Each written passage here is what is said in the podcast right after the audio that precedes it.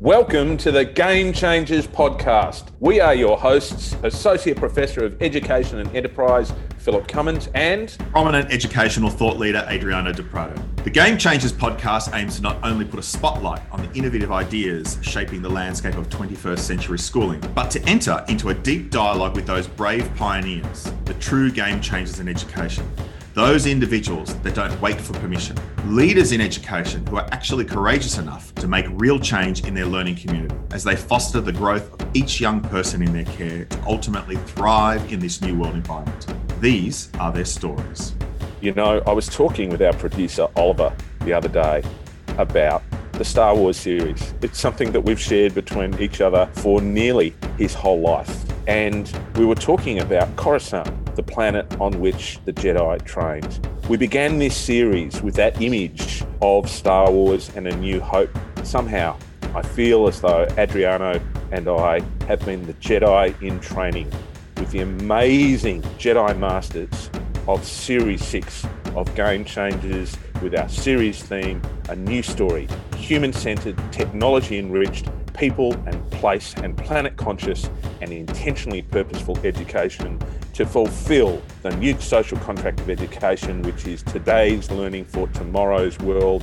What a series it's been. I can't wait to talk to the OGADP all about it. I'm excited. I can't wait. Let's go. Before we start our conversation, Phil, can you share with our audience a little insight into our series premium sponsor? Thanks, Adriano. Of course. We are delighted to be partnering with the team at Open Parachute. If you want to teach mental health to your students, but you don't have time to become an expert, Open Parachute can help. Learn more at openparachute.com.au. Well, Phil, it's so wonderful to be with you again uh, this morning. Uh, how is the fair weather of the People's Democratic Republic of Fitzroy treating you today? Look, it's a beautiful day in Fitzroy. The sun is shining, it's crisp outside, and I may just have had the best porridge in the world. Mm-hmm. Shout out to Pony White. There's no incentive around that. They just do amazing breakfast foods. I'm feeling great, mate. How's sunshine treating you today? Sunshine's wonderful. I'd imagine that every time you get on your fixie and, and, and go out there in the streets of Fitzroy, it's like a new hope. Well, look, there's always hope for me on a bicycle. Well, let's get into series six. And uh, I'm glad that you shared with our audience from the top of the show what our, our theme was. And of course, we actually try to unpack the provocation, hence the connection to the word hope, around this notion of so what's hope got to do with all of it? In series six of the Game Changers podcast, we once again have 10 remarkable educators a learning leader, an Australian Educator of the Year, a global thought leader, a highly accomplished equity expert, the Executive Director of Catholic Education in the Parramatta Diocese, the head of the ABC Education, a film producer, a teen neurodiversity champion, a global research officer, and a top 10 finalist in the 2020 Global Teacher Prize. Each challenged our binary thinking and inspired us with this new hope. All game changers who continue to light the torch for us and show us the way to build schools and even society differently. Each Series 6 Game Changers guest reminded us, Phil, that all revolutionary ideas begin with a far fetched dream, grown from the hope for a better world someday, somewhere and that we were reminded that the fierce urgency of now relates to the imperative that we connect to our purpose, to the needs of our COVID children and those that will follow. We know we now need a new story, a new social contract, and as you said, a new hope, one that reimagines schooling and all of society, and one that is deeply human centered, highly inclusive, tech enriched, people, place, planet conscious, and intentionally purposeful. And of course, one that is daringly hope filled. So today, we should make this type of learning ecosystem our difference, our audacious, hope filled aspiration, our own great adventure, the great adventure of truly becoming for self, place, and the other. Adriano, it's so beautifully framed there. I want to thank you for this series and for all our previous series for the awesome work that you do in thinking and putting together the roadmap for our adventure. It's a strange fellowship that we have. There's you, I think you're the Aragorn figure in all of this. There's Oliver. I think he's probably a hobbit. And then there's me. I think I'm probably Gollum, but you know, somehow we make it through, and somehow we've managed to mix both Star Wars and Lord of the Rings in one paragraph. Fabulous stuff. all you English teachers out there. Let's get to series episode one with Tim Barrett. Yes, indeed. Tim Barrett. What a lovely person Tim is, and what a grounded and thoughtful and reflective practitioner. I mean, he really provides a model for us of a person who is able to take the theory and then put it through the lens of the culture and realities of day to day life at his school and help people to translate that into their practice by helping them find their purpose and then a shared practice and a shared purpose. Yeah, you know, Tim's educational philosophy and leadership as a director of learning highlighted the need to foster character dispositions of adaptive expertise, emotional competency, and self efficacy via a dynamic experiential kind of learning framework in today's schooling, with each helping us to pay attention to the needs of yesterday, today, and tomorrow in serving our people and place through enacting, of course, our purpose in our intentional practice. You know, our chat also with Tim emphasized the value of social justice learning and immersion opportunities in our learning communities, positioning the aspiration of, a, of the idea of an active, responsible citizen in the wheelhouse of remaining forever hope filled, that society sees and values all through the lens of humanity first. Yeah, and at the same time, he provides a really lovely contemporary model of leadership. He doesn't pretend he has all of the answers, but he's got strong intent and he models the very dispositions of the learner along the way. So he's he's quite happy to wrestle with and grapple with an idea with that adaptive expertise that we were talking about. He's quite happy to reframe his own self-efficacy along the way and he's quite happy to be vulnerable about knowing what he knows, not knowing what he doesn't know, and then working with people to find the answers. And for all the game changers out there, if you're looking for a really grounded, down to earth and practical role model in terms of how to do the leadership thing, particularly the leadership of learning and of professional learning. You know, Tim Barrett from the uh, St Andrews Institute of Learning really, really does that, as does Eleni Kyritsis from Strathcona Girls Grammar. Our conversation with the dynamic award winning Australian education, Lenny brought into sharp focus the value of learner agency and self determination in school communities. You know, she provided us with uh, practical expressions of creative and critical thinking and via how design thinking protocols can lead to greater student autonomy and independence, you know, better preparing them for the reality of a world in constant flux that good design can be a source of empowerment, a way of delivering value to everyone. And of course, how excellent STEM programs are fundamentally about adopting a futures thinking paradigm, creating a generation of hope filled solution architects and continuous learners and unlearners. And Adriano, can I say she's a real no bullshit person as well too? Am I allowed to say that? Like one of the things I really, really like about her is the way in which she combines exquisite content knowledge around curriculum, curriculum design, pedagogy, leading practice in learning and at the same time cuts through the guff and gets to the heart of what's required. And I think part of that is not only because she's really grounded and doesn't have any tickets on herself, and she's a lovely, dynamic, enthusiastic, energetic person who engages people in her world of learning and wants to engage in theirs. She also knows her community mm-hmm. and knows the girls there. So she demonstrates that understanding of what old fashioned folk like us would call pastoral care, you know, looking after people, which is know the person and respond accordingly. And she's able to do that just really, really beautifully. A great encouragement. And again, another lovely role model of tremendous game changer practice. In, in episode three, we introduced our audience to someone who'll be very familiar to many of them. And of course, that is the, the global thought leader in David Price. You know, David reminded us about this notion of the urgency of now that I mentioned a moment ago, and why it is imperative that we seize this, this moment to reimagine education and schooling for today and tomorrow you know, Phil, for me, our conversation with David amplified that kind of Otto Scharmer quote that I that I shared in series six, the prologue, which was our society must move from ego-system to ego-system economics. This requires that we shift from ecosystem silos to ecosystem awareness that considers others and includes the whole. I mean, David, in our conversation with him, invited us into this ecosystem space this kind of intentional tuning in journey. And he represented our capacity to kind of imagine the world with fresh eyes and to suspend the legacy of old habits of thought and practice. It was deeply hope filled. And as it requires us to begin to act with care and empathy, not just for ourselves, but for our planet and every other living kind of other. And calling all school leaders into this space of becoming a future builder. Yes, David Price, the godfather of future builders.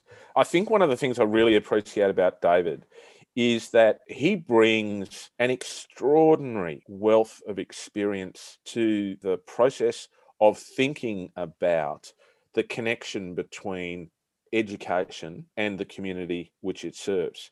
In other words, he is one of the leading thinkers in the world around that new social contract of education, that today's learning for tomorrow's world, because he gets both tomorrow's world and today's learning and the pathways along the way. And of course, Adriano, he's another CAPA teacher, isn't he? Creative and performing arts. So he's able to bring a combination of that design thinking, that rigor when it comes to standards, and at the same time, the open mindedness and the creativity to think differently to help us all to think differently. You know, it's a real pleasure for our own sense of hope to be refreshed by talking with someone like David and learning from him. In episode four, we met the remarkable Aiko Bethea. And, you know, this conversation was a very insightful example of why we should always be asking that Pernille Ripp's powerful question whose voice is missing? You know, when we started to explore the notion of belonging, Aiko challenged our thinking in that conversation. And the best way I can explain this is via the line in a book, You Are Your Best Thing, edited by Tarana Burke and Dr. Brene Brown, where Aiko is actually a contributing author. In Aiko's chapter, there's this one sentence, and she says this You walk into every room at a deficit, unacceptable, unaccepted. It's a profoundly powerful insight. And she also said in our episode and in our in the chapter of the book which I just quoted that Aiko invited us into the profound space of creating new prevailing narratives that amplify self through the notion of I'm speaking and why we need to accept all before us on their own terms, stating, even if this white supremacist society never agrees to see us on our own terms, we're creating our own spaces. Pulling up a chair to a table setting of white supremacy, no thank you. I think one of the things that I find really interesting about Aiko is that, that the space that she operates in, which is the space of belonging, she provides a tremendous exemplar of the way in which it ain't fluffy, it ain't warm necessarily and lightweight. In other words, that there is a deep intellectual rigor, there is a deep emotional connection, and there is a deep sense of calling to the idea that we need to make all educational spaces places of belonging, and that to do that, we've got some hard work to do mm-hmm. on ourselves and to think about the way in which what we think and what we sense implicitly, so that both our implicit and our explicit behaviors provide that space in which the unacceptable becomes acceptable and the unaccepted becomes accepted. And that sharp intellect and that way of thinking in and around and connecting all the pieces and doing it in a manner which of itself is both an example of excellence but also an example of being welcoming i mean she she really really knows how to make you feel as though you belong in a space with her and at the same time ask you to think deeply about yourself and what a great educator yeah, look, it was a remarkable conversation and, an important one. And anyone that hasn't listened to that episode, I, I strongly encourage you to go do so. Talking about important, Phil, I mean, episode five. I mean, it doesn't get much bigger than this in the Australian educational landscape with uh, with Greg Whitby. You know, Greg's Greg's a, a very important figure in education in, in, in Australia. Not not just because he leads an entire system of schools uh, across the Parramatta Diocese in New South Wales, but because he's basically a cathedral thinker you know, he's inspired by authenticity and faith. And Greg has this kind of reflectiveness and sensitivity and strength to manage complexity by honoring the legacy of yesterday, attending to the needs of today, and of course, looking forward to what tomorrow will require of us. School leaders prepared to incorporate a cathedral thinking mindset can spark new life in education.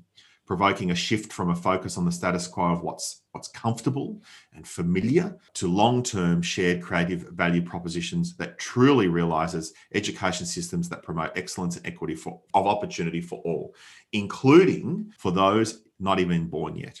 It's all part of you know taking that big step forward and up that you often use that phrase phil uh, into a new social contract of education that connects our purpose with our practice through a greater understanding of our people and our place yeah, I've been wanting to talk with Greg for a very, very long time. Um, he's a person whose work I admire. He deals in the currency of the imperfections of our humanity, doesn't he? And helps us to find a way from those towards the hope. Is intensely realistic in what he talks about and at the same time inspiring as you were talking about cathedral thinking there, which, you know, I, I, love that imagery that you bring into this discourse. I was thinking to myself that we focus on the exoskeleton of the cathedral, don't we? We, we focus on the building, but the building only exists because of what happens inside it, which is about the communion of people to connect with something that's greater than they are. And to do that, we have to do the work from the inside out. And that's really the image of, of a cathedral, isn't it? It's a place where we can do the work from the inside out. So we have to regard the work in that way. And Greg encourages us to do this because he takes us on that journey with his values and then constructs the value that he thinks he can bring to society. And he has no time for propping up things that are out of date and don't work. He's a great thinker in and around how we can do things differently, as is Annabelle Astbury. What a great conversation with Annabelle. Uh, like, uh, you know, again, there's an, a, another person deeply focused on the other and on creating a sense of possibility. And there's there's no ego space for her. She just wants to create an ecosystem around our country that creates better opportunities for more learners to grow in the character and competencies and wellness that will enable them to thrive in their world. You know, I kept asking myself this question during our conversation with Annabelle, you know, head of head of education at the ABC, and the question was, when will the Australian education system realise the importance of digital literacy in today's schooling? And you know, digital literacy is, is the doorway to other literacies that we must kind of wrap our heads around to ensure that technology serves all of our best interests. You know, as we step through that door, we can develop a deeper understanding of algorithm, algorithmic literacy, data literacy, political and economic literacy, and as Annabelle rightfully pointed out to us, media literacy. You know, Annabelle highlighted to us that literacy, in its traditional definition, isn't just about the ability to read and write, that it's actually about the capacity to reflect, analyze, and create. And I'm talking about that whether you're talking about a book or a newspaper or a magazine article or a fictional story or even a media article, that we have this kind of capacity to reflect on what's behind it, who wrote it, what's their assumptions, what world were they part of, and what other information might there be on that particular similar uh, subject.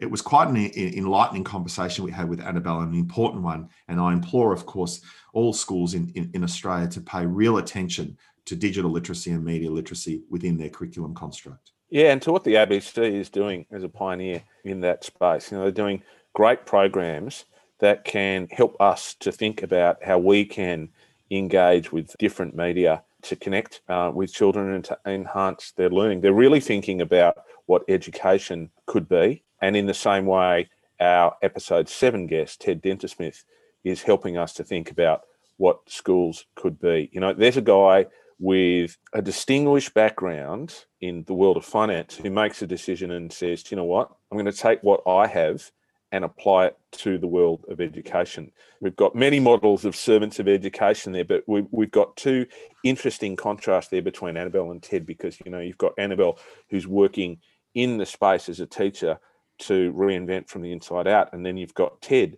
who's doing the outside in thing, isn't he? Really, he's he he's creating um, uh, the ecosystem and and the facility for people to think differently. And you know that's something that you're always challenging us to do, Adriano. You're always challenging us to stop thinking in a binary fashion. You know, stop thinking about the, the way it is and the way it might be, or or what I know and what I don't know. Instead, to think about the complexity of the world and how we can embrace that complexity. You know, Ted has a, a Ted has a lovely way of helping us think about that world. It's interesting because you know Ted, Ted is a highly successful venture capitalist, and and he has devoted most of his time and energy and millions of his personal fortune to to education related initiatives that call for a radical rethinking of what and how students learn in today's schooling and education system. You know, so much of Ted's work has has reminded us that most teachers are motivated by a passion to transform the lives of the children and the young people in their care. And, and how do we allow students and teachers the permission, the space, and the trust to basically define their own approach to learning. You know, that's a narrative that's really consistent with the work that we are doing with the School for Tomorrow. And of course, the mission of, of the original Game Changers. Yeah, talking of the mission of the original Game Changers, we set out in February last year to identify those brave pioneers who are doing stuff differently and showing us a way forward. Shadia Hancock, there's a pioneer for you. What, what, a, what a tremendous person Shadia provides us with a very, very clear way forward to think about how we make education, how we make schools, how we make classrooms, how we make educational experiences more inclusive. Shadia is so generous with explaining to us what is going on in her world and helping us to find solutions to promote that sense of inclusion and belonging and is just delightful along the way because this this can be difficult stuff, can't it? You know, I always think that it's the solutions that we create at the margins which add value to the experience for everybody. Because if we can do the difficult stuff well, then we can do everything well. And what we learn from the difficulties at the margin, what we learn from people whose needs challenge us more, helps us to challenge ourselves and then become better as educators. You know, in this episode, Phil, you referenced the famous E. Cummings quote The hardest challenge is to be yourself in a world where everyone is trying to make you be something else. You know, our chat with Shadi amplified that notion to be nobody but yourself in this world is that all that truly matters. And that we in schools should imagine a school developing from the inside out that was the aggregate of the many lived experiences and personal journeys of each individual rather than the imposition of an ill fitting kind of average of anybody else that often comes with the standardized education that far too many have become accustomed. You know, Shadia showed us the feeling of empowerment through the running toward, not away from our uniqueness, our, our different minds, and our inherent worth. And that all of us are part of a neurodiverse community with each bringing something different to the table. It was truly inspiring conversation. Yeah, Shadia reminds us in the same way that all of our game changers do that education as a process is about the pathway. And we can get caught up in the stuff of education without remembering that it's the journey that our learners are taking along the way, which is of itself going to help them build that character and competency and wellness that they need. Yes, stuff is important. We need to be able to demonstrate success in our assessments and our tests. We need we need to get some results on a Saturday. We need to be able to perform. Um, we need to be able to exhibit what we do. You know, because it's good for there to be a product of our learning, but the process, product, they work together to create the people in the place with the sense of purpose for our planet. Yeah, look, it's it's quite remarkable, and and uh, again, anyone that hasn't listened to that particular conversation, for me, it was the most significant because it was a young person who has taken uh, ownership of of who they are, and like I said, they're running towards it and amplifying it in, in, in such pronounced ways that is making real and meaningful change, not only for uh, Shadia's growth, but but the growth of so many that that Shadia continues to encounter. Let's pause for a moment to remind our listeners about the important work of Open Parachute for Wellness in Schools. You know your students are struggling with their mental health, but you're not a trained therapist. Open Parachute can help you. Learn more at openparachute.com.au. Talking about generosity, because that's what really Shadia is about. Both Santiago and uh, Ha'an reminded me in the special series of the Proverbs 11:25. A generous person will prosper. Whoever refreshes others will be refreshed. In Santiago and, and Ha'an, you shared with us, Phil, the importance of being authentically seen by creating safe spaces for all learners to enter, to learn, to lead, to live, and to work from a, from a fully flourishing, personalized context. You know, both of those people are two remarkable, globally recognized educators, both deeply passionate about young people who continue to find opportunities to help others particularly their students, to understand the place within and outside of themselves to shine in this, this new environment, this new world environment that we find ourselves in. Yeah, uh, Adriano, what, what a privilege talking to both Santiago and uh, Miss Fong. I, I, can't decide who I want to be more when I grow up, really.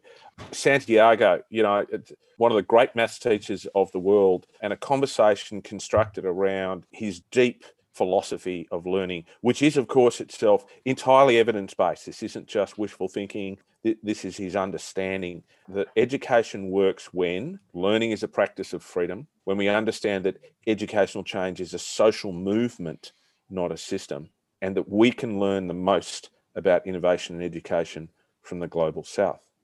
In other words, this is people and place and planet all converging on purpose which ends up in change, improvement in practice along the way. Uh, he's a great storyteller, a great intellect, and just you know, wow, what what, an what an opportunity to learn from uh, somebody whose perspective is so broad around education.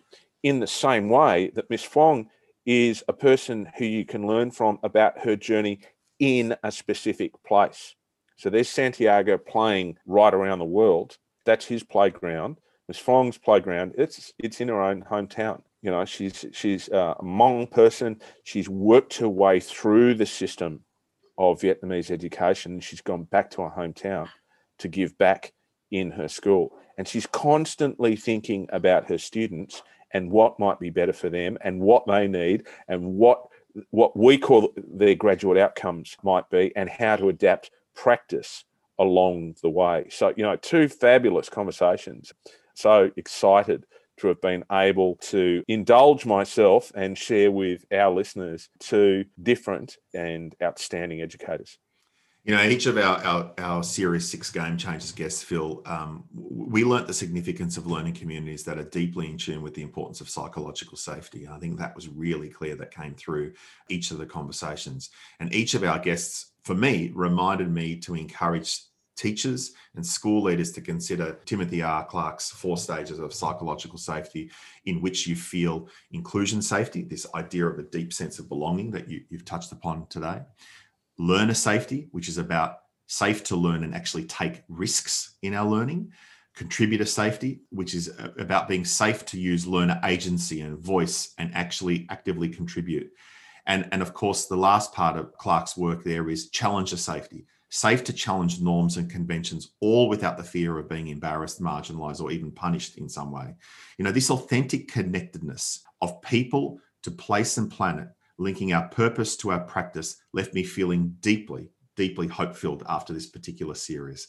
So thank you to Tim, to Eleni, to David, to Aiko, to Greg, to Annabelle, to Ted, to Shadia, Santiago, and Ha'an for sharing your story and passion. And thank you for reminding us all that each student in our learning communities is what is it, Phil? A home to a life.